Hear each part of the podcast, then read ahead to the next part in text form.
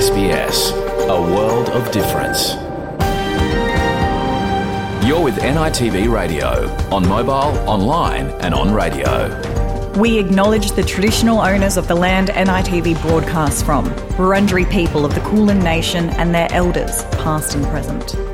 We also acknowledge all Aboriginal and Torres Strait Islander tribes and clans we broadcast to, from the mountains to the plains, from the desert to the sea, from freshwater to saltwater. Yama, and welcome to NITV Radio. Coming up in your program today, we have a conversation with uh, Georgie Corey, an alumni of Charles Darwin University's Pathways to Politics program for women. As you'll hear, Georgie Corey is putting the skills and knowledge she learned to the test as she leads the Yes campaign in the Northern Territory. Also on NITV Radio and staying in the context of the voice referendum, well, leading up to the vote, every single household in the country will be sent an official pamphlet setting out the arguments for both the yes and no cases. And what does this mean to voters? Also on NITV Radio today, we'll be joined by Noongar woman Emma Garlett. She's a lawyer, an academic, and columnist, and she'll be talking to us about the Best Australian Yarn competition, which this year comprises a new prize category for First Nations storytellers. All these stories and more coming to you on NITV Radio after the latest news. Bertrand Tungandame Ngaya. I am Bertrand Tungandame.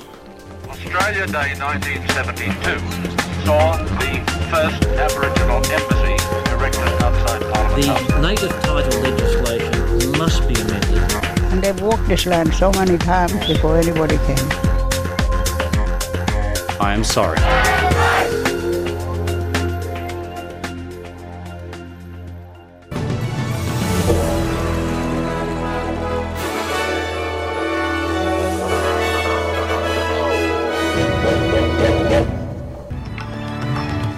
In this bulletin, a new service to help combat the spread of misinformation on the Voice to Parliament referendum. Sexual assault allegations leave a senator feeling shattered. And in sport, Australian Olympian Sir James Hardy dies aged 90.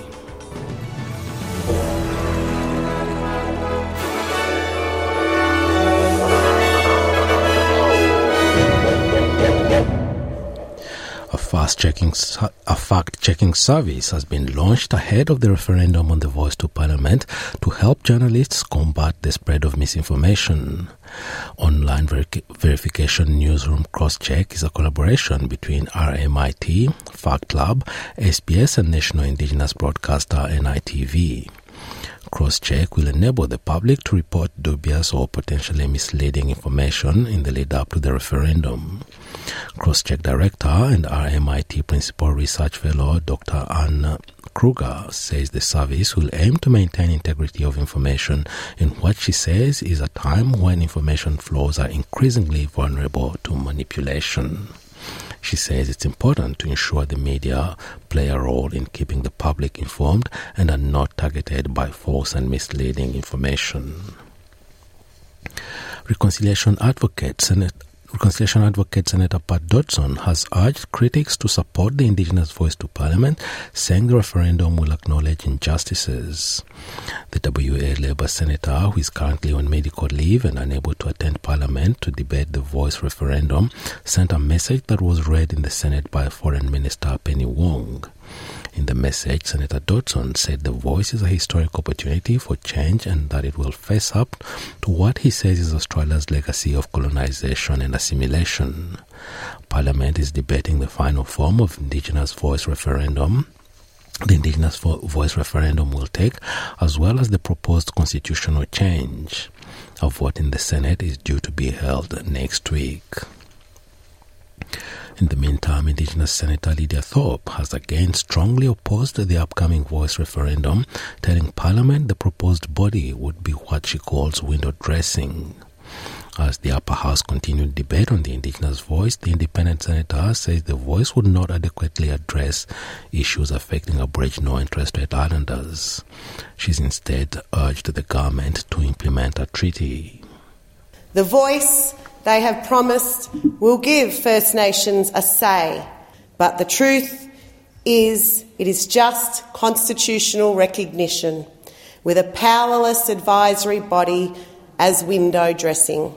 This referendum has already given space to and elevated some of the most vile racism this country has ever seen, and that's saying something. Parliament is due to vote on the voice referendum early next week. New data released by the Productivity Commission has revealed only four of the 19 closing the gap targets are on track and life outcomes for Indigenous people are continuing to worsen. The review found suicide remains the leading cause of death for Indigenous youth aged between 15 and 19. It suggests targets to reduce the rate of incarceration for Indigenous adults are not on track, and the proportion of First Nations youth in remote communities who have a job a traineeship or study has fallen below a third. Author and historian Dr. Jackie Huggins says the solution begins with listening. I think the mechanism will be through the voice to get a structure up in place and to be able to um, not only listen but start implementing um, all those reports that have uh, not seen the light of day um, reports like bringing them home. Uh, we would not be in the situation that we find ourselves today had those reports been implemented. Opposition leader Peter Dutton has expelled Senator David Van from the Liberal Party room following further allegations of inappropriate conduct. It comes as Senator Van faces sexual assault allegations made by independent Senator Lydia Thorpe in Parliament and former Liberal Senator Amanda Stoker. Ms. Thorpe used parliamentary privilege to accuse Senator Van of harassment and sexual assault, after which Ms. Stoker accused Senator Van of inappropriately touching her at an event in 2020. Senator Van has denied both Senator Thorpe and Ms. Stoker's claims. Mr. Dutton told Nine News he raised another allegation with Senator Van, which resulted in his decision to expel the senator from the opposition party room made the decision. Uh, I believe it's in the best interests of the Liberal Party, and uh, uh, that's what I've uh, acted upon. And uh, I, I, don't want Senator Van sitting in our party room. I've made that clear, and I think, uh, you know, to be to be frank and to be fair, I think uh, the Prime Minister would have made uh, the same decision in relation to uh, somebody from his own side. this is an issue in any workplace, and I think any boss would be remiss not to act on suggestions. It's unacceptable behaviour. Mr. Dutton says he will not comment on the specifics of the further allegations. Prime Minister Anthony Albanese has announced a new community energy upgrade Upgrades Fund at the Australian Council of Local Government. Held at the National Convention Centre in Canberra, this is the federal government's first, fifth ACLG. The ACLG was first established as a formal meeting between senior leaders of local government and the Australian government in 2008. Mr. Albanese says creating this fund highlights the importance of local government support in building a sustainable and clean energy future. Today I'm very pleased to announce that our government is creating a new Community Energy Upgrades Fund. We're putting forward $100 million to fund energy efficiency projects with local government. This will enable high impact energy upgrades to pool heating systems, lighting for sports grounds and courts, new storage technology at community centres and libraries, projects that will reduce Australia's emissions and cut your power bills. The head of the United Nations Atomic Energy Agency has visited the Russian controlled Zaporizhia nuclear power plant in Ukraine and says it is unrealistic to expect the two sides to sign a document on the site's security as fighting continues. Rafael Grossi, chief of the International Atomic Energy Agency, was inspecting the state of the nuclear power plant following last week's devastating breach in the Kakhovka Dam downstream on the Dnipro River. The plant uses a cooling pond to keep its six reactors from potentially disastrous overheating. The Kakhovka reservoir was normally used to refill the pond but cannot do so now because of its falling water level following the breach. Mr. Grossi says it's something they will be monitoring very closely. One of the most uh, serious consequences of the destruction of the Nova Kakhovka dam has been the uh, decrease in the level of waters which, are, which is needed to cool the nuclear power plant behind me. And then behind me, what you can see is the cooling pond. Uh, essential for the safety of this plant is that the water that you see behind me stays at that level. There is evaporation, there can be some leak, but it has to be maintained at that level. Cyclone Biparjoy has made landfall in India, bringing strong winds, heavy rain, and high tides to lash India's Gujarat coast.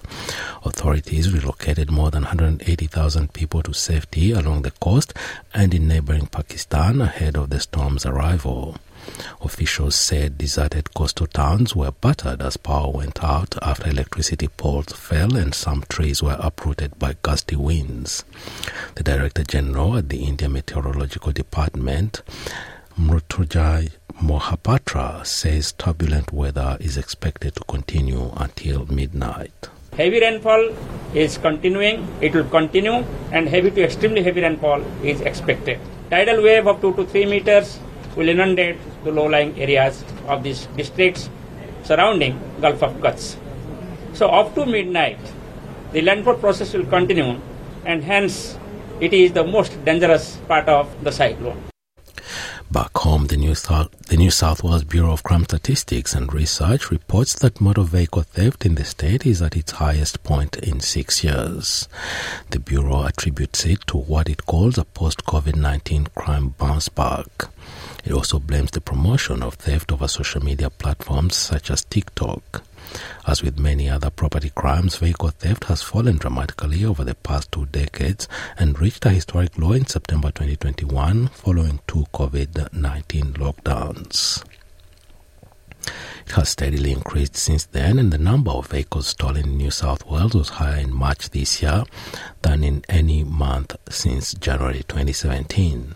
The Bureau says this represents an increase of more than 20% over the previous two years.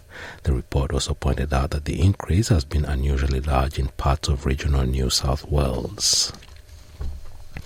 And in sport, Triple America's Cup skipper and dual Australian Olympian Sir James Hardy has died aged 90. The well known yachtsman, vintner, and community leader reportedly died peacefully in Adelaide yesterday. A member of the America's Cup Hall of Fame, Hardy helped set the tone for Australia's momentous and nation building victory in the famous race. He skippered Australia's America Cup challenges in 1970, 1974, and 1980 and was a key advisor for the iconic Australia 2 crew, which in 1983 ended the 132 year US dominance of the race. Hardy was made an OBE in 1975 and knighted by Queen Elizabeth II in 1981 for services to yachting and the community. And now having a look at the weather around the country this Friday. Broome, sunny, 30 degrees. Perth, showers 19. Adelaide, sunny 19. Melbourne, mostly sunny 17. Hobart, similar conditions, 18 degrees. Albury Wodonga, mostly sunny 14. Canberra, partly cloudy 15. Wollongong, sunny 19. Sydney, sunny as well, at the top of 19. Newcastle, much the same, 20 degrees. Brisbane, sunny 22. Townsville, partly cloudy 26.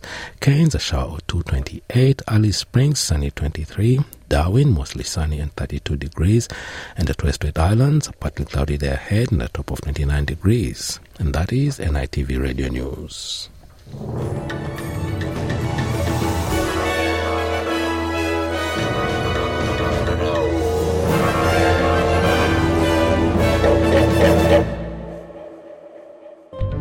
NITV Radio, Monday, Wednesday, Friday at 1 pm or anytime online. I'm Bertrand Tungandame and you're listening to NITV Radio coming to you from Naarm on the Kulin Nation this Friday afternoon. Coming up next, conversation with the Northern Territory's Yes campaign coordinator. In this conversation, we'll learn about the, her journey leading up to this role, the pros and cons of running the Yes campaign on a vast territory.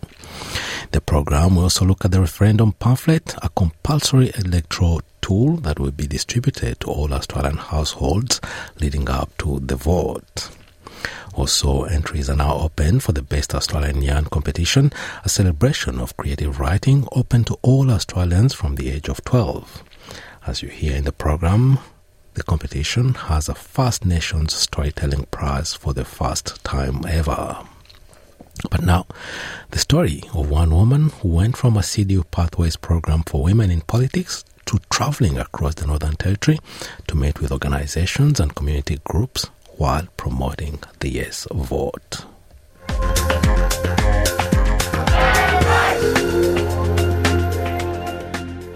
Georgie Corey, campaign coordinator for the Yes vote for the referendum on the voice to parliament in the Northern Territory, is joining us on NITV Radio to explore the campaign and her involvement. Welcome to NITV Radio, Georgie. Thank you so much for having me. It's great to have a yarn this morning. Before we delve into the campaign itself, tell us about your journey, how you got involved in politics and this campaign.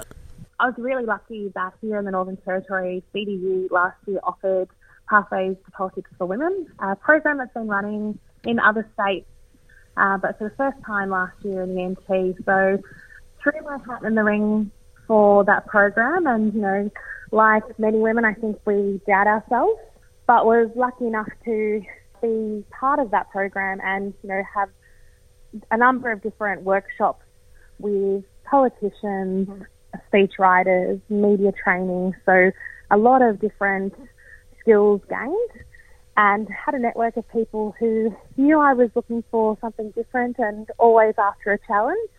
My background's in Aboriginal community controlled health. So very passionate about the referendum this year and have seen firsthand when community have a voice, the positive outcomes and the practical change that comes from that. So pleasure to jump on board with the campaign, um, but wouldn't have been able to do it without getting that skill set from the program. So from health worker to political campaigner, it's quite a jump. It is. I wouldn't say it's political campaigner because we try and take the politics out of what's happening this year with the Voice to Parliament referendum. Unfortunately, the mechanics of having a referendum in Australia to change our constitution needs the parliament processes, but we're close to that finishing. Uh, it is a jump, but you know, background in nursing, so very used to meeting all different types of people in all different scenarios. So, you know, there is definitely some transferable skills, and at the end of the day, this is about taking all Australians through a conversation this year about recognition for Aboriginal and Torres Strait Islander people in our 122 year old constitution and doing that through a voice to parliament. So it is a big jump, but you know, we like challenges and I think, you know, um, everyone, especially us Debbie mobs, are always up to a challenge and we just got to take the opportunities when they come. And uh, your territory is huge. It's actually bigger than Victoria, New South Wales, and Tasmania combined. What does uh, your day look like? Your work day campaigning uh, I, for the I wouldn't vote? say I wouldn't say there's an average day day on the campaign. That's for sure. You know, take last week. I spent uh, Thursday and Friday out in Barunga at the Joint Land Council meeting, which saw the four Northern Territory land councils come together. Uh, fantastic to catch up with the land council delegates and for them to issue the Barunga Voice Declaration.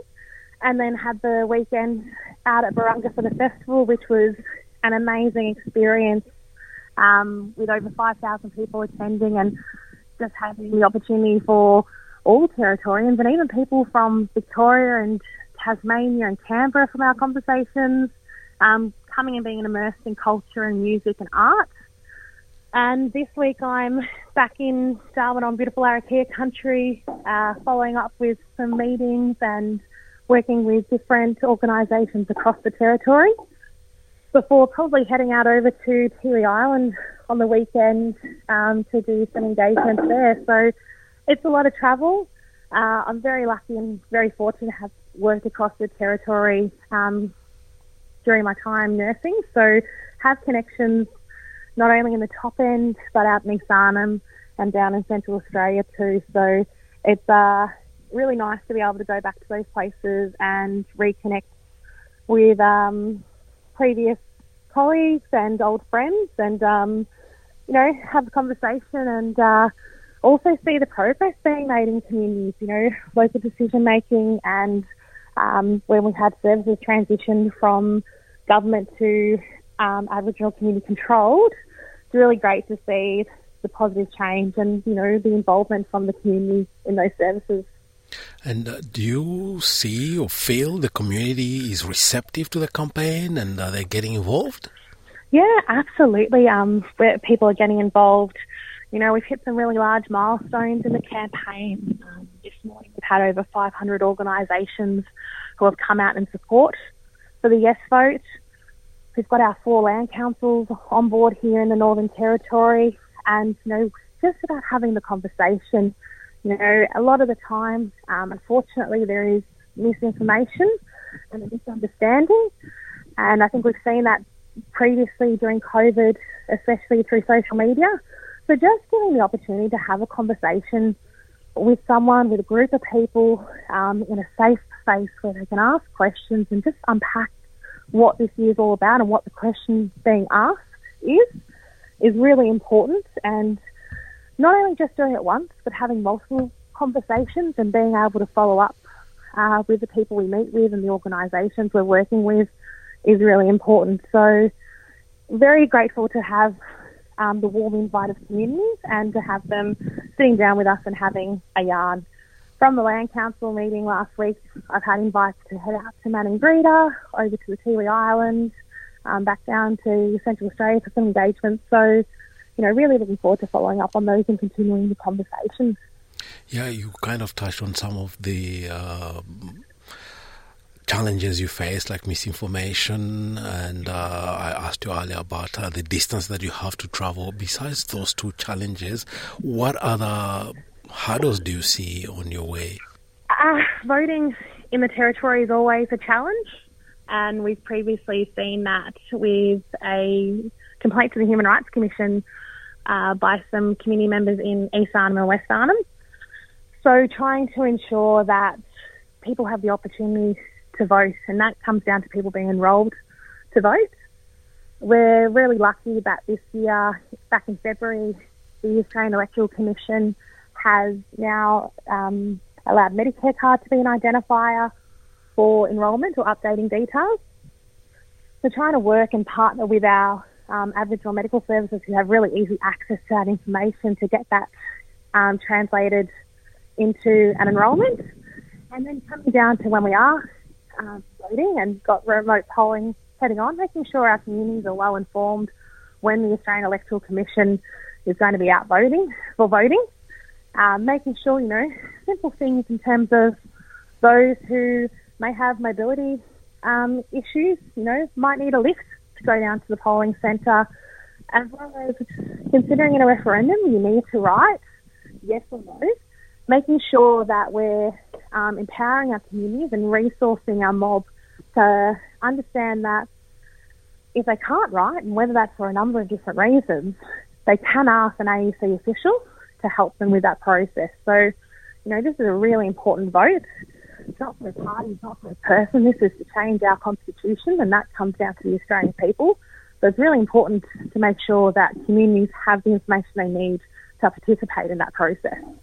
Many in the communities, uh, for many um, in the communities, English is the third, fourth, or even fifth language. Isn't that a barrier as well to understanding what's at stake and uh, how to vote?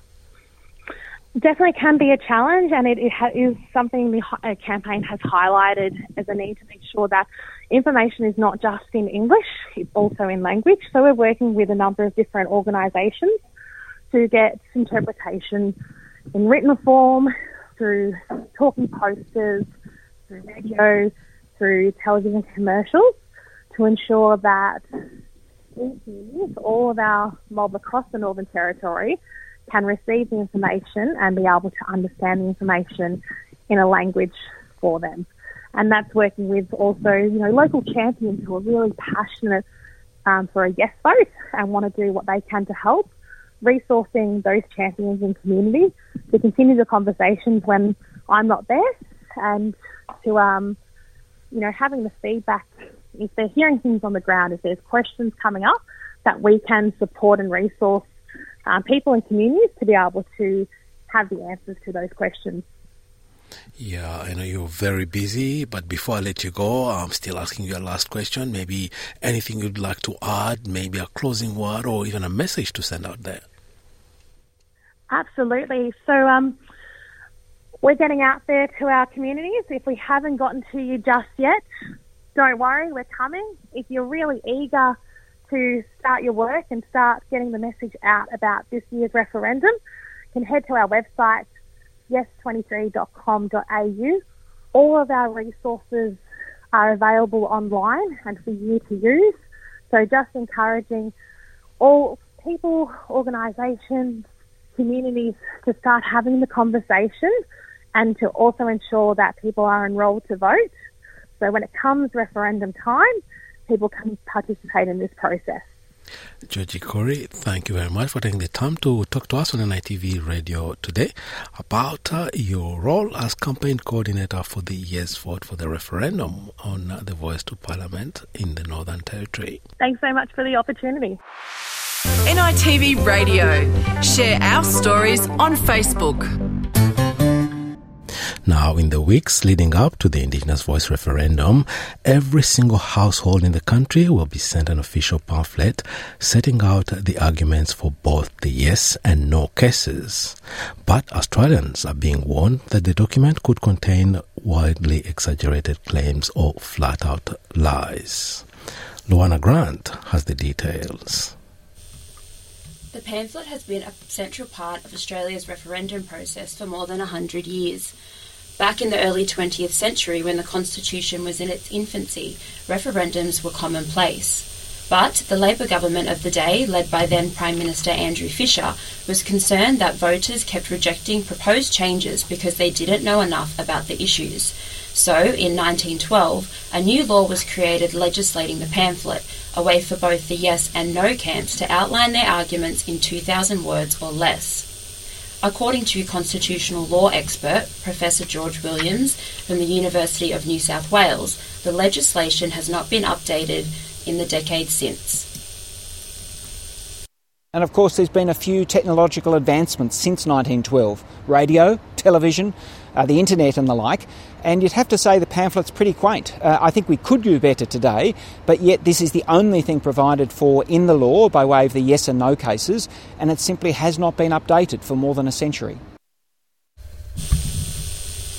$10 million of taxpayers' money has been set aside to prepare, print, and mail out pamphlets to every Australian household in the weeks leading up to the upcoming referendum. The glossy documents will contain two essays, one written by parliamentarians who support an Indigenous voice to Parliament, and another authored by parliamentarians who oppose the voice. Each side will form a committee to draft their case. They will then seek authorisation from other politicians in the broader yes and no camps before submitting their essays to the Australian Electoral Committee. The AEC is responsible for compiling the essays into a pamphlet and distributing the document to the Australian public. But Electoral Commissioner Tom Rogers says the organisation will not make any changes to the wording. We take no steps to fact check those documents. Whatever we are provided by those committees will be what's distributed to the community, and that includes grammatical and spelling errors, for example, or any claims that are made. It's very important that people understand the AEC's role in this process as a postbox. We will not be altering uh, the information that comes in. If we did so, it would open us up to claims, I think, of not being neutral in this particular case, and that's something we want to avoid. Referendum pamphlet see this as a major flaw. When the Fisher government first introduced the document in 1912, the Attorney General at the time, William Hughes, envisaged a system where referendum arguments would be put forward in an impersonable, reasonable, and judicial way, appealing to reason rather than to the emotions and party sentiment. According to Professor Williams, history has shown that's not always the case. Well, the idea was that this pamphlet would be a haven of reasonableness and rationality, but in fact, it's worked out often to be the opposite. Australians need to be cautious in reading these pamphlets. Uh, in the past, they've often contained hyperbole and wild and exaggerated claims. It's not a requirement that they're truthful, and very often they've contained lies and misinformation. And it means Australians do need to be careful, but they can't guarantee that the information in these pamphlets is accurate. public policy think tank the Australian Institute has been lobbying Parliament to introduce p- truth in political advertising laws. The group formally raised concerns about the pamphlets during an inquiry investigating the machinery of the referendum process last year. Bill Browne, who heads the Australian Institute's Democracy and Accountability Program, is calling on parliamentarians to take measures to engender more trust in the process. There are a few options for making sure that what Australians see is the full truth. One of them is to have the pamphlet prepared by independent experts who are required to present the case neutrally instead of in an inflammatory or provocative manner. Another is to leave the drafting of the essays still to parliamentarians, but then to have it reviewed for accuracy uh, by an independent panel. The former approach of having materials drafted independently is used in New South Wales, a state that has a very good record for having its referendums pass. The AEC Commissioner says the organisation is rolling out a large scale communication campaign to ensure Australians understand the arguments have not been written, fact checked, or endorsed by the Electoral Commission. In the pamphlet itself, we will have a message to that effect so that people understand that the information coming from the yes and no case is provided by those parliamentarians and not by the AEC. I don't say any of that to be critical or to presuppose that there'll be issues with either the yes or the no case, but rather just to ensure that people understand the AEC's role. Australians will receive the pamphlets no later than two weeks prior to the referendum. The material will also be translated into 50 languages, including roughly 20 First Nations languages. The translations will be available in both written and oral form on the AEC website and via its telephone translation service. That story was brought to us by Ben Terry from SBS News. Join the conversation on radio, online, and mobile. You're with NITV Radio. Welcome back. Now, everyone has a story to tell, and organisers of the Best Australian Yarn competition are now calling on Australians everywhere to put pen to paper and take part in the world's richest short story competition for published and unpublished writers.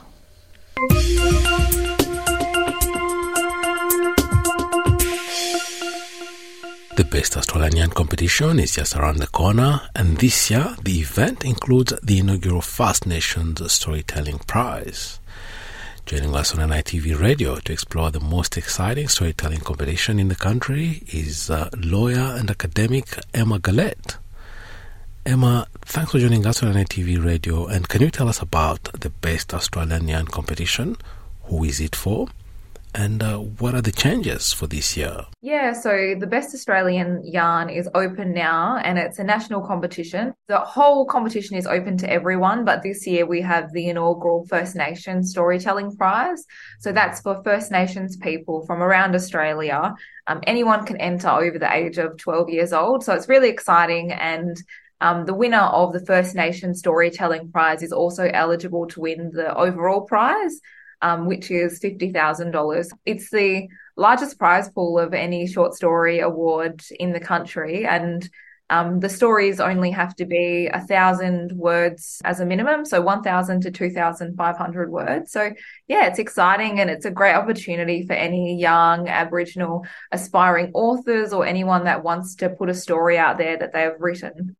Now, we've had in our programs uh, talking uh, about tough subjects like uh, human rights issues, native title, and uh, other legal matters of uh, national interest. How did you get involved in the Best Australian Yarn competition? For me, it was really important for me to do writing at the West Australian because I was able to give an Indigenous perspective on issues that affected us. And what normally happens is a lot of the time, sometimes stories are written about Indigenous people, but not by Aboriginal people. And because of that, I'm able to share my perspective on lots of different, really um, legislative changes that we've had or issues of really national significance. I thought that being a part of a storytelling prize was amazing because it gives an opportunity for all of, of our Aboriginal people across Australia to share a story in their own words, in the way they want to tell it from their perspective. It doesn't have to be long and it's open to using whatever language you want. And that is so important because we have such a depth and breadth of storytelling across all of our history and it's our culture. Like our oral storytelling has been told for millennia and like since time immemorial and it's how we educate our young people. It's how we teach them a, a maybe a really important lesson about life is through a story. And so for people being able to share that now in their own words and for everyone else to be educated about is really vital and important and just such an important initiative. So I feel very um, excited to be a part of it. Based on your expertise and uh, your areas of work, uh, one can uh, guess which areas you may want to write about if you are to make an entry. What will be working on in the Best Australian Yarn uh, competition? I will be um, one of the judges for the prize, which is really exciting as well because it just gives an opportunity for every other Aboriginal person over 12 to enter. And it can be on any topic, whatever people want to write from fantasy to um, something like maybe related to the land or the beach or, um, or something related to um, like a childhood sort of um, storyline or anything. It can be related to anything. So I think that's why it's so um, exciting because there's no limit on what the topic you can write about and the, all the genre. Yeah, writing 1,000 to 2,500 words uh, can be hard, but it's quite accessible to many people. But the challenge, I guess, would be to squeeze in as many ideas and concepts uh, while remaining informative, entertaining, and engaging at the same time. Yeah, and I think that's why it's just really great because our stories have impact. And when you're able to tell stories, you're able to touch the hearts and minds of people as well. And you're able to influence and you're able to share experiences. And it also is a form of education. And it's just depending on what words you use, the tone, the language, the way that you go to convey your message, it can make a really big difference on making people um, either jump on and support your cause or not. And so it does make a really big difference. So you're right in saying um, the stories, yes, they there's lots of different ways you can write it. Um, and even with um, Aboriginal people, like we use a lot of our own language when we're talking. And it would be nice to see language used in the stories as well, because that's who we are. And sharing that with other people in the country is just also a form of reconciliation and a form of education and sharing the way that um, we perceive the world. Now, on the downside of including so many languages, uh, that would be costly to have all the works translated uh, and examined. I guess would be turn out to be a costly exercise. Yeah, I think if we have a translation as well in English, that would be brilliant because we have what over 500 different language groups across Australia. Um, and so it would be very hard as well to be able to translate that when we're um if i'm judging over from over in wa and the language is um a, a language from queensland that obviously i don't know so yeah that's right. Yeah yeah that that, that will be really challenging. And uh, what are the organizations backing the best australian yarn competition? Yeah, so this year we were really excited because Navitas is our main sponsor and they came on board and they said um, that they wanted to have a First Nation storytelling competition, which was great because it gives our young people and adults an opportunity to have their own category and share their stories, which is so important as well because it recognizes the importance of Indigenous storytelling, our culture, and us as um, as having our own category. So it's exciting, um, and Navitas are brilliant, and we're really excited to have them on board as our sponsor.